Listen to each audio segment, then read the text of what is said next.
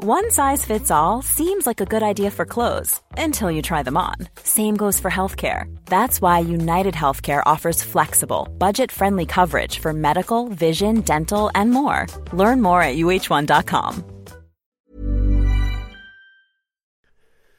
The following on podcast is proudly sponsored by Barbados Tourism. Before we kick off uh, the show, I just wanted to take a moment to remind you that the ICC Men's Cricket T20 World Cup final is taking place in Barbados this summer. This, by default, gives all of my fellow cricket fanatics the perfect excuse to go and book a holiday to Barbados in June and experience firsthand the euphoric atmosphere at the Kensington Oval, the cricket mecca of the Caribbean. If the cricket alone isn't enough to tempt you, then let me be the one to remind you that a trip to Barbados can also include leisurely strolls along the breathtaking coastline, mouth-watering flavours of the world-class Bajan cuisine, and of course, plenty of rum. Head to visitbarbados.org forward slash cricket today to book the trip of a lifetime to Barbados, the best place to be a cricket fan.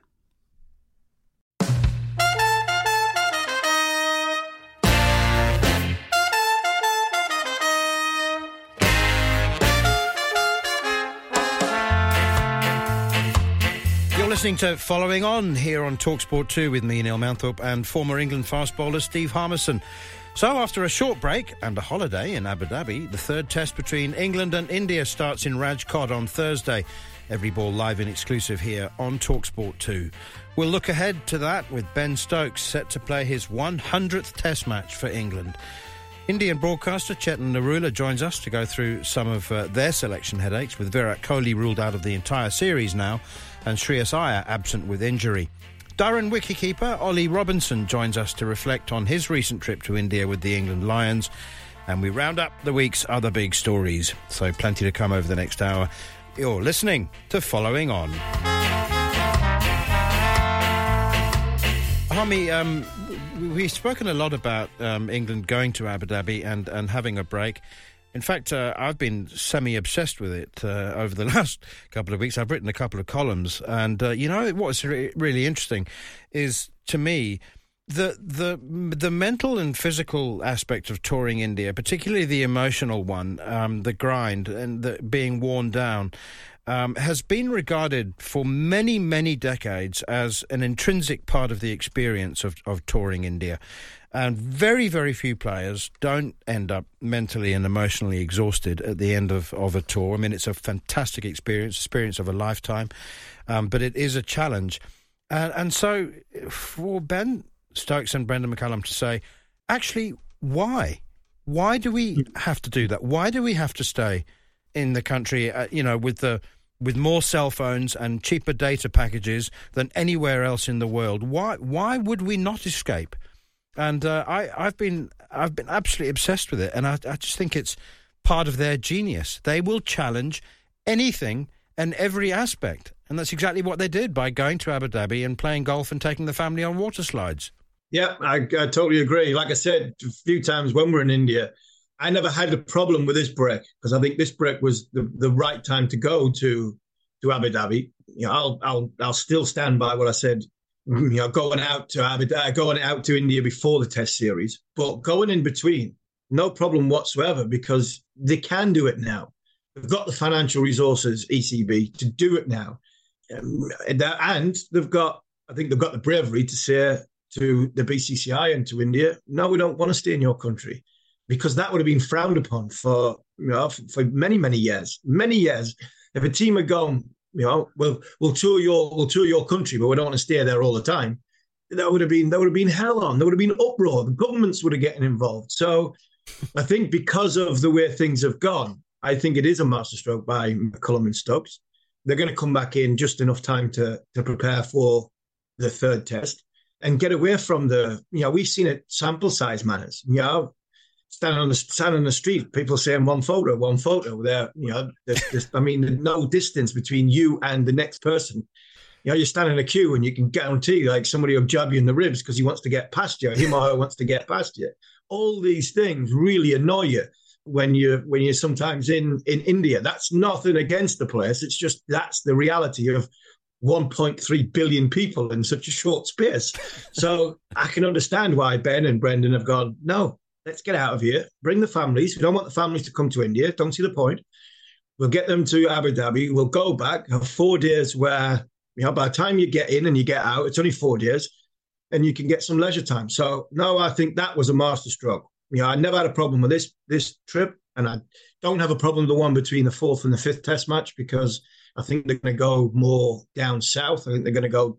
The rumor is they're going to like Goa, Goa area, so they're going to try and get away from the hustle and bustle of the big city centre, and that it does. It really does grind you down. Ashes trips are like that. You're in a such a goldfish bowl of uh, in the city centre when there's 10,000, 15,000 English fans there on holiday. And then you've got the, the uh, the Australians having a go at you because obviously you're English and you're not playing very well. Because most of the time when I was there, we were getting beat it, it does. It really gets you down. So I'd be intrigued to see what happens if further down the line, when the when the Ashes is on, and one or two other series, is that England decide right, we're going to get out of the city that we're the country that we're in to give us some refreshment of mental refreshment to get ourselves ready to go again. I, I think, think, it's a must.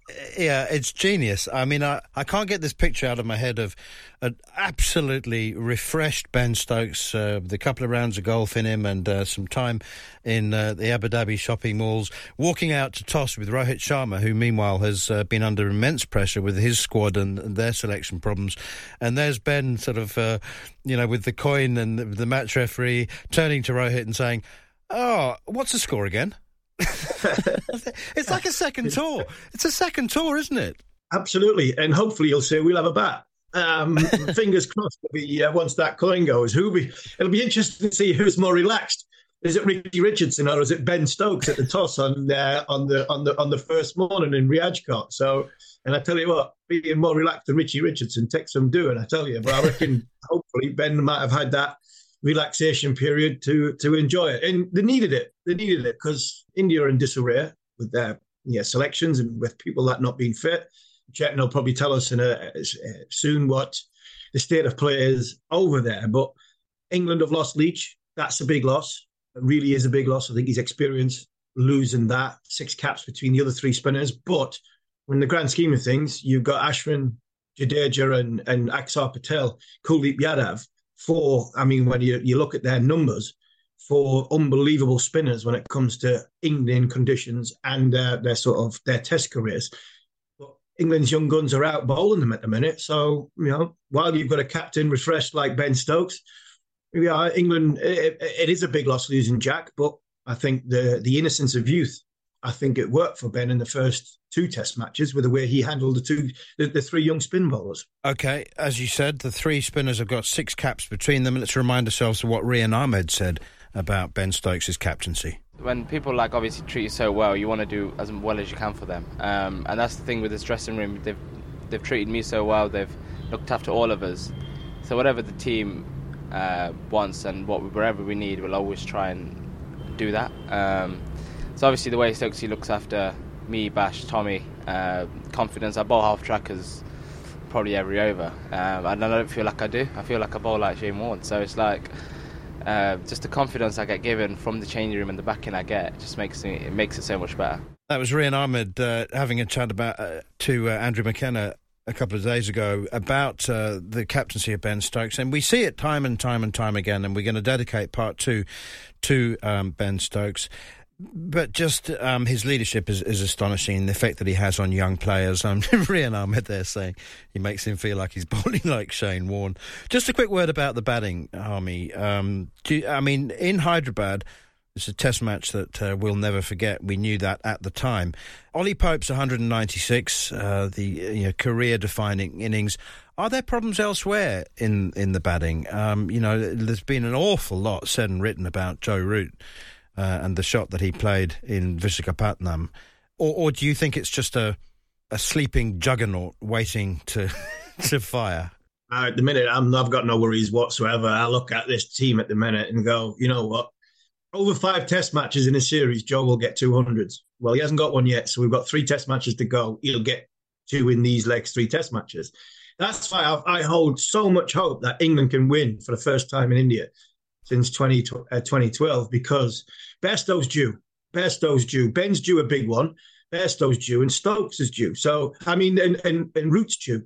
So and I, and and, and uh, they're so such good players that I think they will score runs in in this series. So I can understand what Joe was trying to do. I didn't have a problem with him coming down the wicket and trying to hit it over the top. None whatsoever. He just didn't execute it very well. Um, and I think he's you could see in his face he knew that walking off. You know, there was nothing wrong with a nothing wrong with a plan. It was just execution was wasn't to the standard of uh, of a player like Joe Root. But I've got no problem. I think that's that, that's encouraging me more than anything else that England can win is because Joe hasn't hasn't had that big score yet, and he's the best player of spin probably outside the, the, the subcontinent. Um, and he will he will score runs in the next three Test matches. And you know, like I said, if he scores runs, holds it together, you know, Bairstow will score runs as well. I know there's been a bit of talk about Jonny, but I think Bairstow will score runs and so will Stokes. That for me is why I think England still stand a great chance in this series. But I think the batting's not too bad. You know, it's getting a score. From England's point of view, it's how do we get a score? And I don't think anybody's bothered about who's the one that's names in the lights. It's you know, Ollie Pope's had a, a, a big innings. They've had a few fifties, but they've they've put some decent numbers on the board chasing 300 and plenty in the, in the fourth innings. Got got 292 on a wearing pitch. I think as a collective unit, they're doing not too bad. I think individually, one or two will stand up and go, hold on, I probably could take more responsibility for my 30 to get to 100 or to an 80 to 100. But I think the ones that you're probably expecting to get runs haven't got them yet. And the ones that you didn't expect runs, because I think our, all our worries at the top was, for me, was at the top of the order. Can our one, two, three give us a solid start to get us in a position to score runs. Well, to be fair, Crawley and Duckett batted really well. Pope's got 190. So I think all in all, as a collective unit, they haven't been too bad. It's just individuals might look at themselves and go, having getting a start, I probably should have took more responsibility. It's a personal bugbear of Ben Stokes's, isn't it? He just wants people to be consistent in their criticism. You know, he says there's no point in saying, "Oh, Joe Root's whacked that over mid wicket for six. What a shot!" And uh, and then uh, criticising him, saying it's a terrible shot if he misses it, and uh, and and top edges one up into the air. So I mean, it's a it's a point that makes me laugh, and uh, I'm I know for a fact I've been guilty of it for years. It's very rare that you say, "Oh, that's a terrible shot," and it's gone for six. yeah, you know, I mean, well, it, it, it looked a terrible shot. Bats that he's used.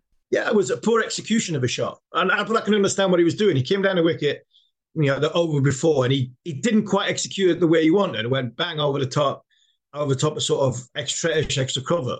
He's trying to push the man back. He's trying to hit this one over the top on the leg side to try and push the man back. The minute them two men go back, he gives Rohit Sharma the biggest run around that Rohit Sharma's had. In, and to be fair to Rohit Sharma, he kept the feelers up and said, "No, we we want to see you hit it over the top." And unfortunately for Joe, he just mistimed it. If he's in that situation again, I reckon he hits it for six. Yeah, you wouldn't bet against it. You're listening to Following On here on Talksport 2 with me, Neil Manthorp, and former England fast bowler Steve Harmison, as we continue to look ahead um, to this week's third test between India and England in Rajkot. Live in exclusive commentary here on Talksport 2 from 3.30am on Thursday. That's the build-up with the first ball from 4am. Uh, it's Ben Stokes' time. Um, who would have thought... Actually, thousands of people probably would have thought that he'd play 100 test matches at the beginning of his career, but uh, there have been a few hiccups along the way. And it is a remarkable achievement. He becomes the 16th England player to play 100 test matches. And um, it, it's it's something that means a great deal to him. Um, it's a it's a very very special achievement. He would have had a few doubts, Harmy, that he would have reached this milestone. But um, I just wonder, actually. I mean, he's so calm and uh, and and uses emotion to channel his energy so effectively. I just wonder whether this little achievement, massive milestone, actually, might. Um, I mean, he's not going to have a tear in his eye at the start of the game, but um, I wonder actually whether it might prove to be a little emotional distraction for a, a minute or two. Yeah, I'm sure it'll be overwhelming for for a, a, split second, but I think what you'll see over the course of the next four days is Ben deflecting as much attention from his hundredth cap towards his team and what an achievement his team potentially could could have, and that for me, you know, if he wins in India, I mean, you're talking about for the first time I've seen him when he was 15. You, you thinking right, he could have an impact on our dressing room. He's a cheeky little so and so when he came in the dressing room at 16, and you're thinking he can have an impact on our team, and he did. He made a massive impact in our team when he first came in. Got 100 and he got 50 in Abu Dhabi in his first game um, against the MCC um, when we had the benefit matches, and then he went and had 100 in in Hampshire on one of his first first class matches, and you see straight away he was there was something special about him, and you knew there was an impact coming even with England, um, but the impact he's had not only on his team but his teammates more than anything else. And I think that's his biggest quality is the impact he has on his teammates, what his teammates mean to him, um, and that little that little bit extra he goes when his teammates need him. You know, many many times when you know not so much backs against the wall, but games were in the balance. You're looking around as a teammate, going, "We need something special," and we, we you know, as mere mortals, you can't do it there's one person who can do it, and more often than not, over the course of his career, whether he's been playing for Durham or he's playing in franchises, or more importantly, he's played for England. You know, you can think of you know a couple of times in Cape Town, Lords, once in Australia. You know, the the Headingley 2019. These iconic moments happen to an individual once in their career. Ben's had it countless amount of times, and that for me, what makes makes the the lad special. So very proud and brilliant to see that he's he's going to get his his hundredth cap. I can't believe I'm not going to be there to see it, having been the person on the field in Barbados to give him his fiftieth cap in the in the huddle, and that meant a huge amount to me because of what he had gone through, and you know what a, a superstar of a person he he is, and what he's you know he is with a family, but. For not to be there, I'm I'm pretty disappointed not being in, in the middle to see. I would imagine Paul Collingwood hand over that that hundredth cap. I don't think there's anybody else in there that, from a connection point of view, that could give him it. So it will be a special moment, hopefully for the Stokes family and for for Collie. I think I would imagine he'd be the one that gives him it. So, like I said, 16 people have made 100 Test matches. not sure many people have made the impact in that in that time than than you know Benjamin Stokes. As you mentioned, um, the 135 not out with Jack Leach's one not out at uh, Headingley 2019, um, the 258. 258 in a partnership of 399 with Jonny Bairstow at Newlands in Cape Town in 2016. And this, Harmy, doesn't even include the white ball cricket. You know, his uh, his performance in the 2019 World Cup when England won, the 84 not out he made in the final, the super over. And what about the T20 World Cup? You know, coming back from being hit for four sixes by Carlos Brathwaite in in 2016 to, to winning it with his highest score in the final in 2022 against Pakistan at the MCG. Uh, all of those moments. We had a long chat about Ollie Pope and uh, the players who were lucky enough to produce a career defining innings.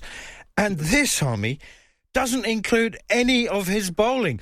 I, I mean, the the moment that made the hair stand up most on, on my arms and the back of my neck was when he bowled 12 overs of bouncers in a test match to completely turn the game on its head. You know, that, and I just thought at the time, he has turned this test match up. He's grabbed this test match by the ankles and shaken it upside down till all the change comes out of its pockets. He's turned it right on its head. And I just thought people won't remember this. They'll remember the, the innings. They'll remember the runs and the sixes and the fours and the glory moments. I mean, there's so much to pick to pick and choose from. There is, and the, the one, the Headingley one will always be about the runs that he scored. But nobody would have seen the night before when he bowled a whole session to get England in a position to to chase down that total. Cape Town in 2020, when he bowled you know, the majority of the deer gets that catch and we all go mental. I think Jack Crowley catched it, didn't he? Jack Crowley palmed it up in the air and, and took the catch. But what we what what gets forgotten is he walked out, he walked out with a bat for a you know, a, a 10, 15 over period, him and Joe Root, and he just came out from ball one and smashed it and got England in a position to to declare to win that test match. So it's not all with the ball or with the bat.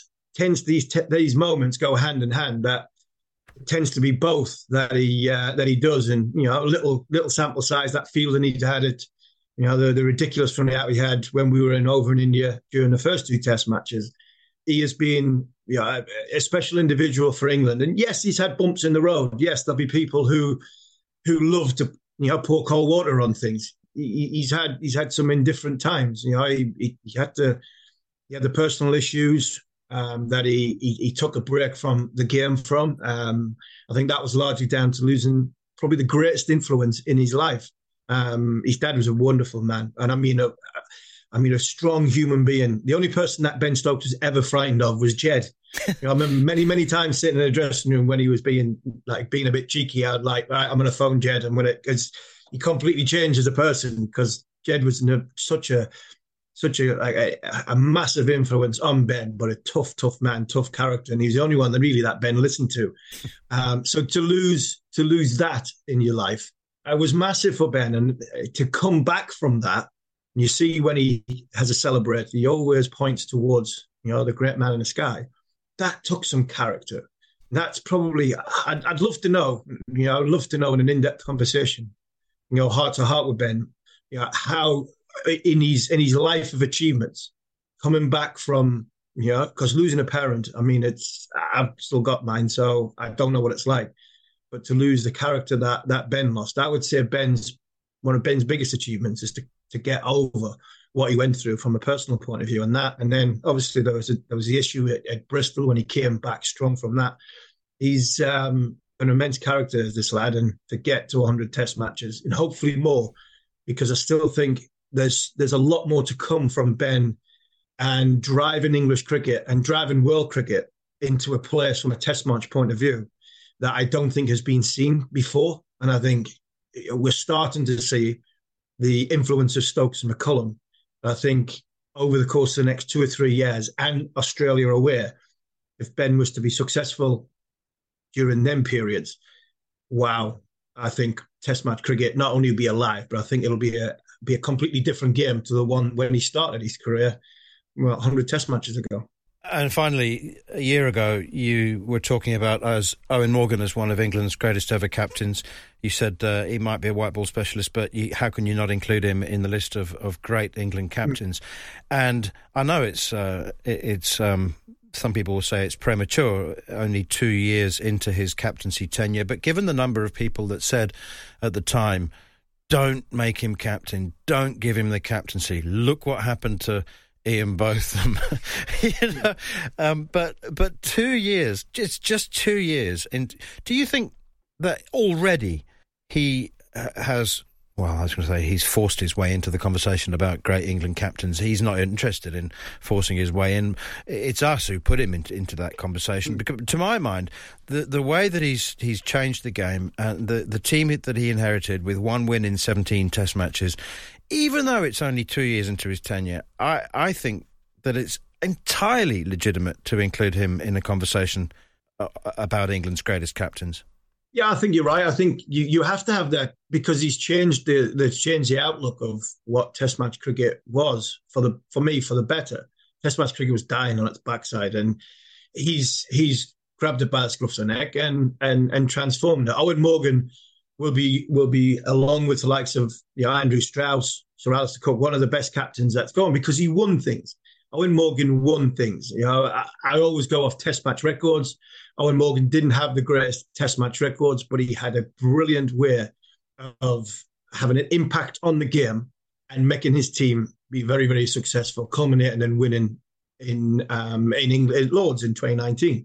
So he has that. You know, that's why he's one of England's best ever ever captains. I think Ben's is different. Ben's is can I change the game? The biggest thing for me was don't make him captain and and I I agreed with a lot of people. Don't make him captain, right? But one thing happened. One thing happened to completely change that opinion of mine, and that was Rob Key. If Ben Stokes is captain of England and nobody listens to him, or he becomes another captain, Joe Root, Joe Root, did he get his way? Did he not get his way? Were people listening to Joe Root? Was that mindset of stiff upper lip, ECB over there, England cricket team over there, captain stuck in the middle, going, you know, I'm not, am I getting everything I really need or everything I really want? I think the big difference for Ben Stokes is the minute he had somebody listening to him that this is the way we're going to play, and then you you throw in McCullum alongside him, then all of a sudden you make him captain because he has a chance to change. Ben Stokes changes it because people listen to him. People believe that this is the road and the journey we're going to go on. and the process that we need to go through to get us to the position that we want to be. I don't think before Rob Key, people would have listened to Ben Stokes. And I think you would have gotten a coach like possibly, you know, a friend of a friend of the show, Gary Kirsten. And then all of a sudden you might have had two people at loggerheads and eventually it would have gone bang. Now, for me, if you listen to Ben Stokes, you put McCullum alongside him, I think the whole thing was a match made in heaven. And I think that's why we're getting the results that we're getting. Um, and who who on earth would have thought during the middle of an Indian tour to go to Abu Dhabi for five days? I don't think the ECB would have listened if the previous regime was in. You know, I'm nothing against Ashley Giles and people like that who were directors of cricket before. There's nowhere in the world they would have had the, I would have said the bravery. I was going to say something else there. I can't swear. The bravery to go, no, we're going to Abu Dhabi. We're going to get away from this pressurized situation. We are going, and I think that's just a little example of why you why Ben Stokes is the right person for the job because somebody listened to him. If they didn't listen to him, I'm not sure two years down the line he'd still be captain. And no doubt we'll be hearing plenty from Ben. My biggest concern actually was uh, the amount of off-field duties that the England cricket captain has to perform. Uh, I thought that he might struggle to do those, but um, he's been the absolute model of patience and uh, and dedication. And uh, you watch him doing fulfilling his media duties, uh, you just wonder. You know, it's not no great surprise that previous captains have have have struggled with their form because they don't get time to get into the nets and and play. Got, doing that much media. He's got honesty. He's got empathy. They're great qualities of the person. You know, the the cricketer is an unbelievable cricketer, superb talent. He can do the things that not many others can even dream of.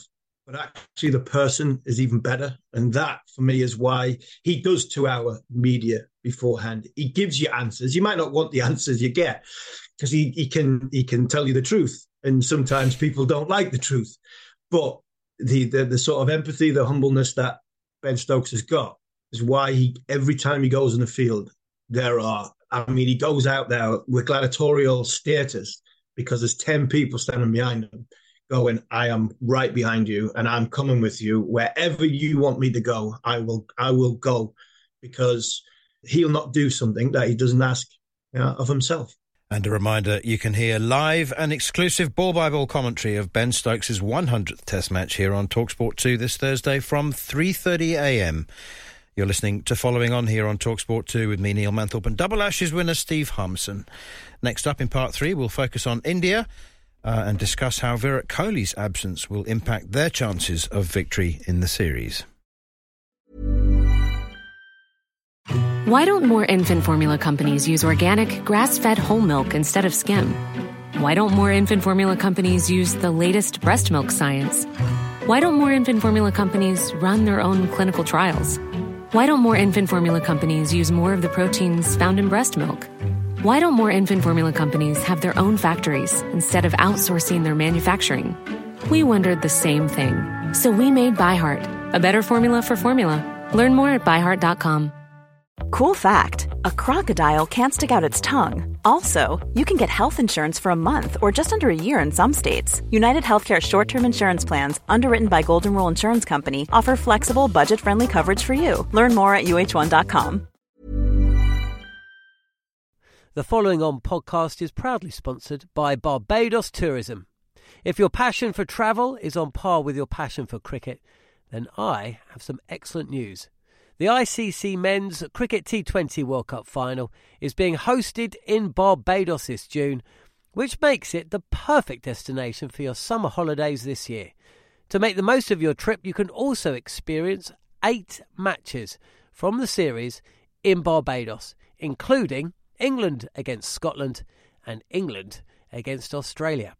In under a month's time, you could be spending your days exploring the vibrant streets of Bridgetown drinking rum in the sunshine, and experiencing exotic Bajan delicacies in the culinary capital of the Caribbean, there truly is something for everyone.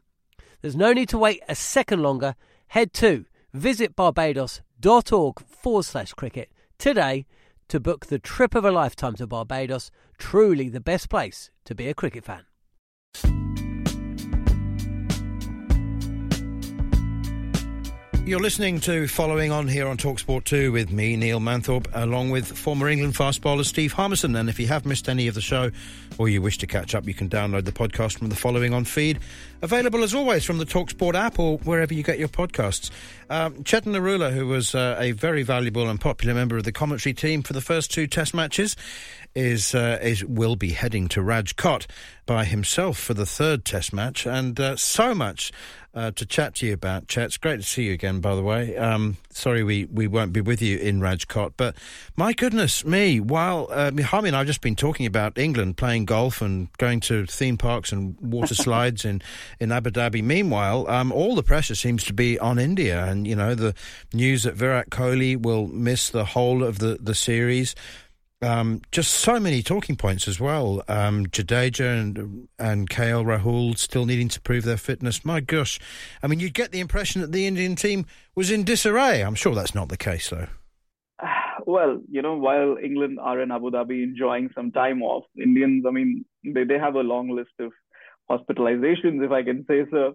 Ravindra Jadeja, I think uh, he's on the cusp of being ruled out of the series. I'm not sure if he's going to be available before the fifth test, if at all. Obviously, there was always a question mark on Mohammad Shami not being available. KL Rahul, five minutes before we started recording, five minutes before we started recording, there are news doing the rounds in Indian media that KL Rahul has been ruled out of the Rajkot test. This is two days after he's been included in the squad for the next three test matches. And Devdutt Padikkal has been called up. So you have Devdutt Padikkal, you have Sarfaraz, you have Rajat Patidar, and uh, you know that's going to. And Shreyas Iyer, mind you, was fit and has been dropped.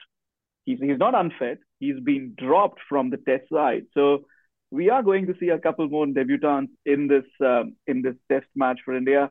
Uh, I'm not sure if they are panicking right now, but this is not the strongest batting lineup that is going to take the field in Rajkot. Yeah, you, you mentioned not the strongest batting lineup, and obviously no Virat Kohli, which is which is massive you think Rohit Sharma misses Virat Kohli, the the actual leader on the field as well as the batter? Because I think you're talking about you know, disarray manners, but you talk about who's not playing from a seniority point of view. But it looks as though, from a captaincy point of view, he looks sometimes rudderless as well. He looks a bit clueless. You know, letting things drift. Where I'm not sure Virat Kohli being on the field, that would happen. Um, I think he does miss Virat Kohli. I think uh, to say no, that would be just foolish. I mean, obviously, Indian cricket misses Virat Kohli. He's a star player, star batter. When he's on the Test match arena, I mean, you were there for the first two Test matches. I think you you witnessed that the crowds were missing Virat Kohli, the kind of energy that he brings onto the field. Whether in terms of the captaincy decisions, uh, would Virat take a say in that? I mean, I I know that he always likes to be in the ears of Rohit Sharma, trying and seeing, you know, if he can contribute in terms of fielding positions or bowling changes. I'm sure he would have had his inputs in both Hyderabad and uh, Visakhapatnam. So overall, there is just no doubt in my mind that Rohit Sharma misses somebody like uh, Virat Kohli, who has so much experience as a skipper, so much experience as a batter. Just the bottom line, Indian cricket misses Virat Kohli, but at the same time, we wish him well, whatever the situation with him and his uh, family is. And, you know, hopefully they recover well and he is back on the cricket field doing what he does best. Had this extraordinary situation, didn't we, of AB de Villiers uh, inadvertently announcing uh, the arrival or the imminent arrival of a, of a second child for Virat and uh, his and his wife, which is and then and then uh, attempting to retract it, which is difficult when you've got one and a half million followers on YouTube. But um, I, I, mean, uh, that's um, that really it must have been a, a huge distraction. Um, but with so much time between test matches, I, I know that the voracious Indian media will sometimes um, take the tiniest scrap of potential news and, and, turn it into a story. But I did see something uh, yesterday uh, that um, Srikar Bharat um, might be dropped in place of young wicketkeeper batter Dhruv Jurel, which I'd be I'd be surprised at, given that you've already intimated there might be two or three other debutants. Well, yeah, I mean. Uh the Indian media does like to keep itself busy, doesn't it? I mean, uh, look, the big the big talking points after the second Test match were, you know, what is going to be the situation with the Test squad. We got the answers for that in terms of fitness, the availability or the unavailability rather of Virat Kohli. Um, now it's about orchestrating that batting lineup. And uh, with KL Rahul now missing, with Virat Kohli missing, and Shreyas Iyer dropped. By the way, we had to figure out ourselves that Shreyas Iyer had been dropped because um, the BCCI media release did not mention that. They didn't mention anything about his back spasms as well, which we had talked about um, on our Talk Sport uh, podcast earlier. So he was fit and fine. He was dropped because of a poor run of scores. So yeah, from that perspective, you're looking at Rohit Sharma, Yashasvi Jaiswal, and Shubman Gill at the top three. Then who bats at four, and who bats at five, and who bats at six? Because again, at number six, you know, if you have Akshar Patel at number six, and at number seven you have Srikar Bharat, and then you have Ravichandran Ashwin, that's that's that, that's that's quite a few gaps in that batting order. So the debate over the last couple of days has been: Do we need a wicketkeeper batter who obviously excels with the gloves because you need that with these turning pitches. But at the same time, he needs to show more application, a bit more temperament in picking his shots, and probably add a few more runs. And Srikar Bharat has had a bit of run in Test cricket now. Obviously, he did not play in the West Indies where Ishan Kishan was a part of the side.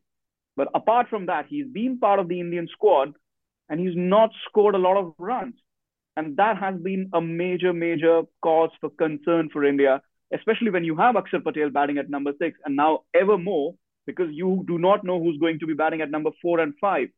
So from that perspective alone, this debate has been ra- raging whether Dhruv Jurel should be given his test debut. But again, with Rajat Patidar only one test old, and the fact that somebody like Devdutt Padikkal or Sarfaraz Khan might be given their uh, test debuts in Rajkot, you would think that uh, Srikar Bharat would be you know, given maybe just that one more test match. Jess, does India need to take a, a, leaf out of Ben Stokes and Brendon McCullum's mentality rule book? Because you've just mentioned, well, five or six, you know, Kohli's gone, yeah, Shami, Shami's not going to be there, Rahuls might not be there, Jadeja might not be there. You've named four or five debutants, and the world's ending, and India feel as though, you know, you know where we where we going to get our next sort of good bit of news from. Ben Stokes has gone into a series with now he's now played two test matches. He's got six six caps between his three spin bowlers with Jack Leach ruled out. I know he's just been to Abu Dhabi for a you know a four or five day holder, but Ben Stokes comes back with a mentality of, well, it doesn't matter, we'll take you on and we'll give you a go and we'll we'll give you the game.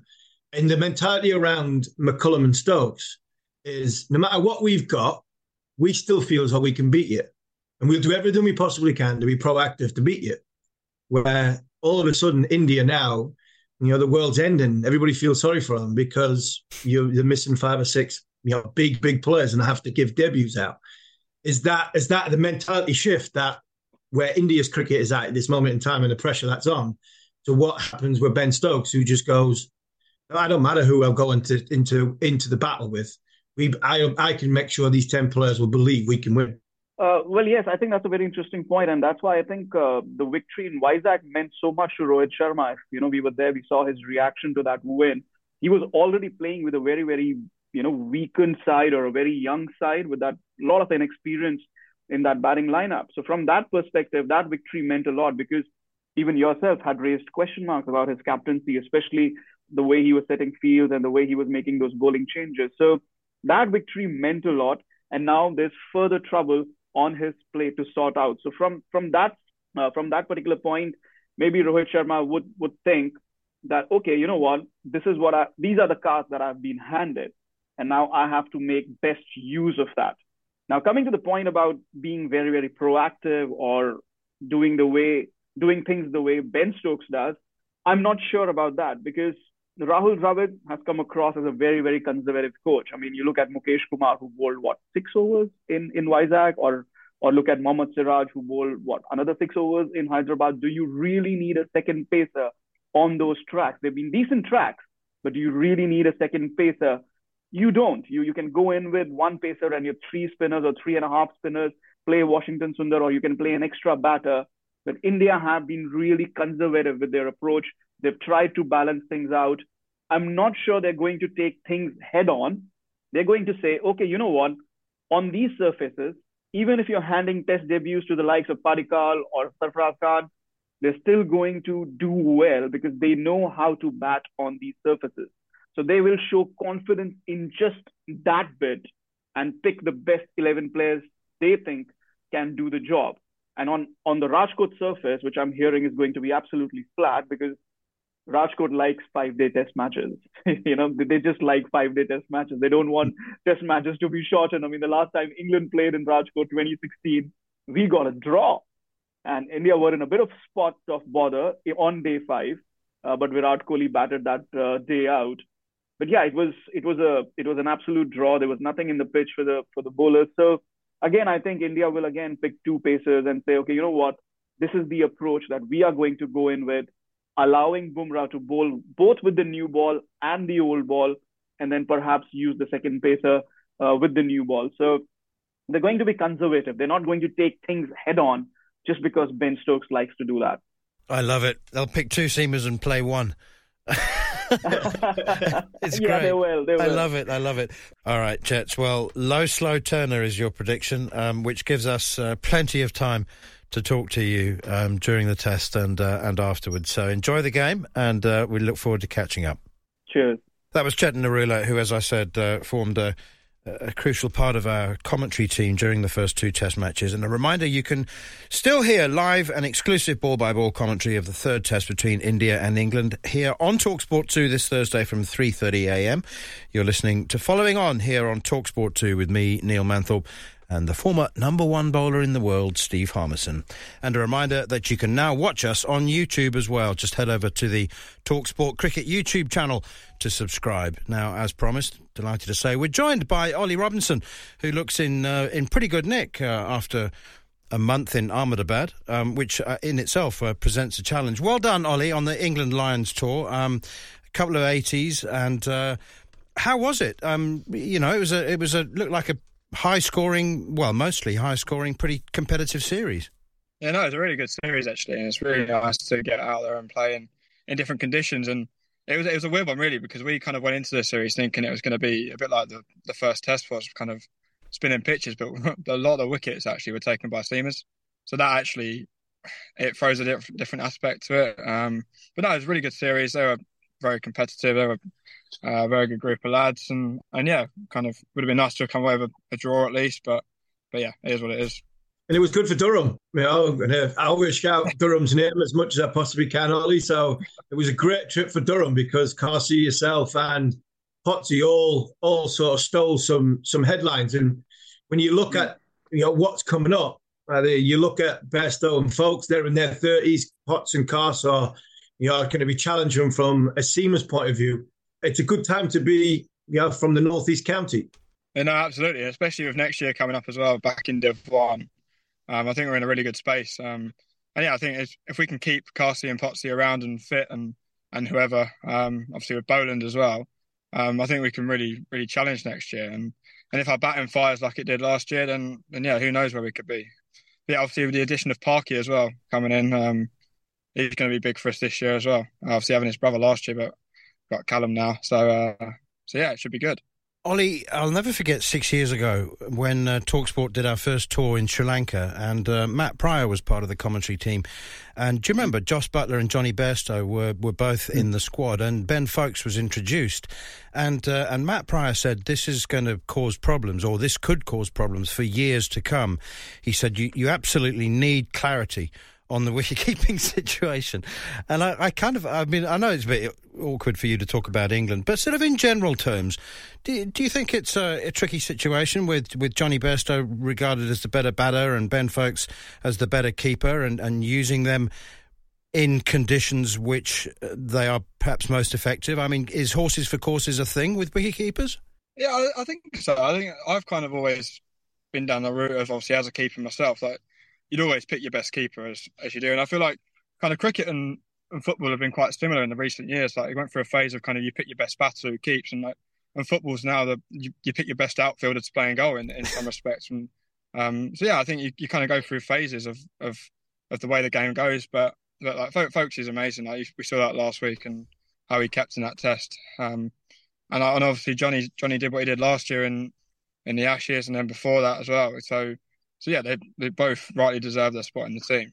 And Ollie, you've got you obviously gone from the ear tour. You've come back from the ear tour, Um, and a lot of oh, there'll be a lot of talk about further down the line because there's there's a T20 World Cup, players getting rested. There'll be a lot more, I think, interaction from the county side of it into the, the England cricket team, whether it be white ball or red ball. How much? How exciting are you by the, the way that Brendon McCullum and Ben Stokes play their cricket, and feel as though you could you could fit into that group nicely? Yeah, no, definitely. I kind of I've always kind of played that way anyway. It's kind of been my my natural game is to to be quite quite aggressive and, and quite counter attacking anyway. But but the fact the way that uh, Cambo came in at Durham this year and we kind of played that way anyway, I think that makes that transition a hell of a lot easier for for people, uh, especially at Durham, where where that's where we play how we play anyway. So so that transition will be fairly well. Obviously, the, the level goes up, but but the mindset stays the same, and and it's kind of filtered down. I think more and more teams will start playing like that now. And yeah, it, it's a really exciting time to be be around this this kind of setup, and and yeah, obviously love to be playing in higher honours, but you kind of you got to do well at your counties first and, and, and push your case. Ollie, will you always have a soft spot for for Kent? Um, you know, having come through the academy, and uh, I mean, uh, have you settled? Are you settled in the northeast now?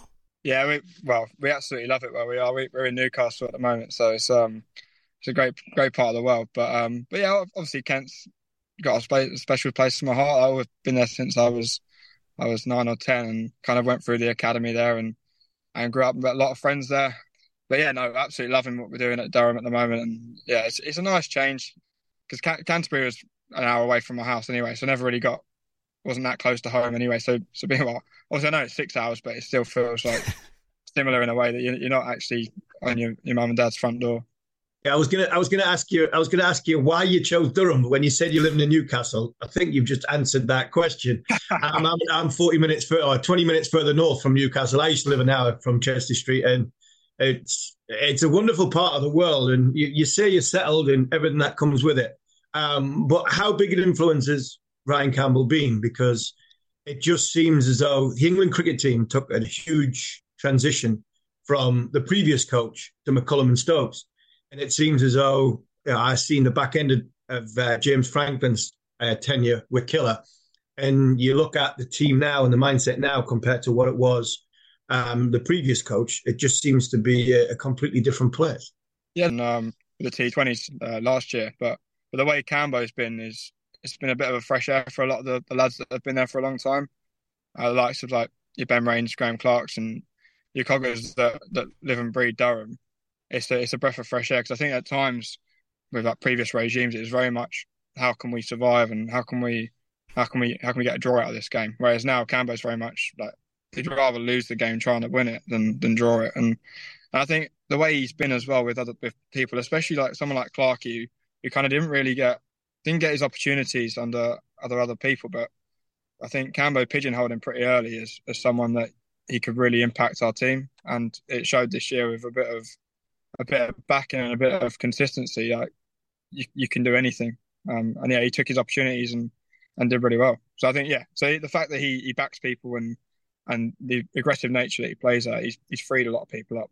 And you know, talking about being back in the first division, you mentioned Callum Parkinson, you mentioned Scott Boland, along with you know one or two others that are that have done really well for Durham over the course of the last 12, 18, 24 months to get you know Durham back into the into the sort of higher the the higher league or the, the top division.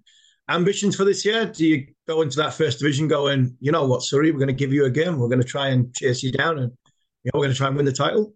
Absolutely, I think you'd be you'd be mad not to the the squad that we've got. And like I said, with Potsy, Carsey, Boland, Rainey, and then you've got people waiting like Coggers and, and Bass on the side. You've you've got a squad of a, of seven, eight first first team bowlers there, and that's what you need to compete. The likes of Surrey and all these teams at the top, that's what they've got. They've got a rotation policy where you can rotate your seamers and, and keep everyone fit at, at the same time. Um, and yeah, uh, especially being away with obviously mixing with different people from different counties, I think teams actually do see us as a bit of a threat this year, which is really nice to hear. But, but obviously, it is going to be a step up and it's going to be different. Uh, there's a bit more travelling down south. I just didn't realise a lot of it is the Essex, the Kents, uh, the Surreys. So, so yeah, it's, it's um, it'll be good. It'll be a good challenge. Yeah, you mentioned that you mentioned the challenge of the travelling from down south. Keezy, obviously, who lived in Kent who hated everywhere outside the M25. he, he he made a great point about Durham when we were strong in the sort of late late 2000. It was you know, teams would beat the cold if the cold didn't beat them, the bus trip up because they didn't realise it was two hours further from Leeds. Um, and then if you if you got past all that, then you had onions, Harmison, Plunkett, Shoaib Akhtar when we had Shoaib. We're going to knock your head off. So you're now starting to get back to that mentality of teams coming to the northeast, going. Know, joking aside, I don't really fancy going up there and playing because not only they're a good side, the, the conditions are you know, pretty, are sometimes pretty extreme, especially in April and start of May. Absolutely, I think we, we've kind of we want to kind of make Durham Manchester Street a fortress. Like you want people to come up and actually fear playing you at your home ground, and, and and as a team, we need to know how to win at home, and and there might be ways of doing that that I don't know what they are yet, but but we found a method last year that works, and hopefully we can try and replicate that this year. Very quickly, finally, from me, Ollie, there's no shortage of good, talented batter keepers in the county championship. Um, but as the Lions uh, keeper, you you obviously in in good position. Um, are you in a hurry to, to to play international cricket, or are you happy to uh, do your thing for Durham and uh, and see how things pan out? Yeah, I think it's a case of you, you kind of just you, you do well lower, lower down and you earn the right, and I don't know, you need a bit of luck along the way, I, I assume, to to get into that, uh, whether that be injuries or poor form from someone else, but but then it's about taking your opportunity um, and kind of making your mark on it. So so yeah, I'm not not in any rush. Obviously, it'd be, it'd be nice to play, but I'm not.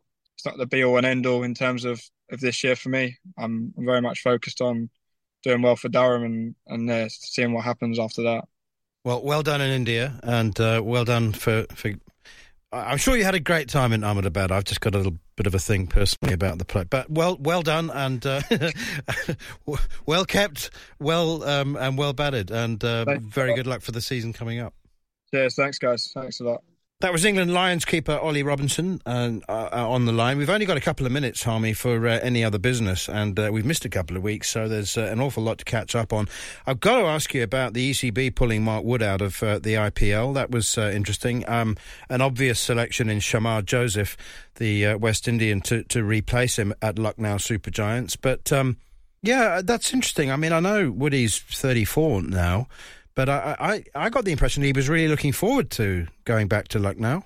Yeah, I think he was. I think Lucknow have been really good to him um, in the conversations I've had with Mark. Not about this, um, but about how Lucknow have, have, have really looked after him, made him feel welcome when he wasn't when he was injured and he missed a bit. So it'll be a blow for it'll be a blow for Lucknow. It'll be a blow for Mark because I think Mark really enjoys going over and playing in the IPL. But I think once England give him the central contract for three years, then I think especially after five test matches in India, and then the IPL off the back of it, I'd have been very surprised if anybody, the, the, the ECB contracted, would have gone on and played in, in the IPL. So no surprise whatsoever that Mark has been pulled out. And in Joseph, they've got a you know they've got a decent replacement. So I think it's not a win-win for everybody, but Lucknow have been sort of compensated very well by Joseph being Mark Wood's replacement. But it'll be a blow for Mark because I think he really enjoyed playing in the IPL. And finally, um, it's been busy time in South Africa with the Under 19 World Cup. Australia have won that. I think they now have a complete clean sweep of all the World Cups the in the men's and women's game and age group game. I don't think anybody else has got a, a, World Cup on the on the trophy cabinet. So well done to them. Um, they had needed 15 runs to beat Pakistan in the semi final from the 10th wicket. So they just scraped into the final and then beat India by 79 runs. And uh, the SA20 season two came to an end with the Sunrisers Eastern Cape defending their title that they won last year with a massive victory over the Durban Supergiants. Um, and Ricky Ponting confirmed as the Washington Freedom head coach in Major League Cricket. Any of those stories grab you? Massive one in Ponting. Yeah, Australia seem to, you know, very, very good at winning, getting over the line in tournaments, whether it be under 19 or men and women's senior sides. But I seen a bit of the Sunrisers. Once they got a big score, that was it. Game over. I didn't think I didn't think Dubai were going to, uh, Durban were going to get anywhere near it. But the Ricky Ponting one worries me a little bit because that there is the only competition I think that is in competition with English competitions, i.e., the 100 or with the Blast, and signing somebody like Ricky Ponting as a statement. And if ECB don't, you know, bring the cash to the table from outside financial franchises that can could possibly come in. And the, the American League might just get bigger and bigger, and you might see a lot more than the likes of Alex Hales and Jason Roy going over from an English point of view to miss the blast and go and play in um, the MLC. So I think that is a it's not a blow. It's a, from English cricket because I think English cricket needs to get their you know T20 stuff in order from a from a financial point of view. But it's a huge coup for um, MLC cricket because Ponting is a massive, massive name, and yeah, fair play to them. Good on them. It's a shot across the bows, isn't it? And this week's final word goes to umpire Gerard Abood in uh, one day international, uh, T- T20 international between Australia and the West Indies. I don't know whether you saw this, but uh, Alzarri Joseph, penultimate ball of the match, game over. It was run out by the length of the pitch, um, and nobody appealed. So the umpire gave him not out, told the players to get on with it, said you didn't appeal. No, there's a law for everything, I suppose. Yeah, law for everything. Common sense comes. It doesn't Does it come into cricket? Doesn't. We've seen some absolute ridiculous decisions recently. Know, the young kid picking a ball up. The the common sense is that is that a law? Remember Sir Bobby Robson having a right rant at a, at a reporter talking about a refereeing decision, which he looked at a reporter and said, "There's no law called common sense, but unfortunately, it should be the biggest law and the best law of the game." And common sense didn't prevail, unfortunately. yeah, there's an interesting debate about the difference between common sense and the spirit of cricket, but that we don't have time for this week. We'll do another show on that. You've been listening to Following On here on Talksport 2 with me, Neil Manthorp, alongside former England fast bowler Steve Harmison. And if you missed any of the show uh, and you want to catch up, you can download the podcast from the Following On feed, available as always from the free Talksport app or wherever you get your podcasts. We'll be back at the same time next week to look back at the third test between India and England in Rajkot. But for now, this has been another episode of Following On.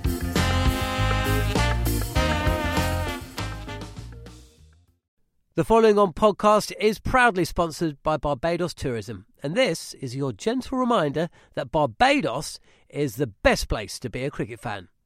With eight matches from the ICC Men's T20 Cricket World Cup Series taking place in Barbados this summer, including the final, you can experience the summer of a lifetime by booking today. Aside from immersing in world class cricket in the sunshine, Barbados is the dream destination for all travel enthusiasts. It is where adventure meets paradise, the culinary capital of the Caribbean, and better still, the birthplace of rum. If you're keen to unite with cricket fans across the globe for what is set to be an unforgettable summer, then head to visitbarbados.org forward slash cricket today.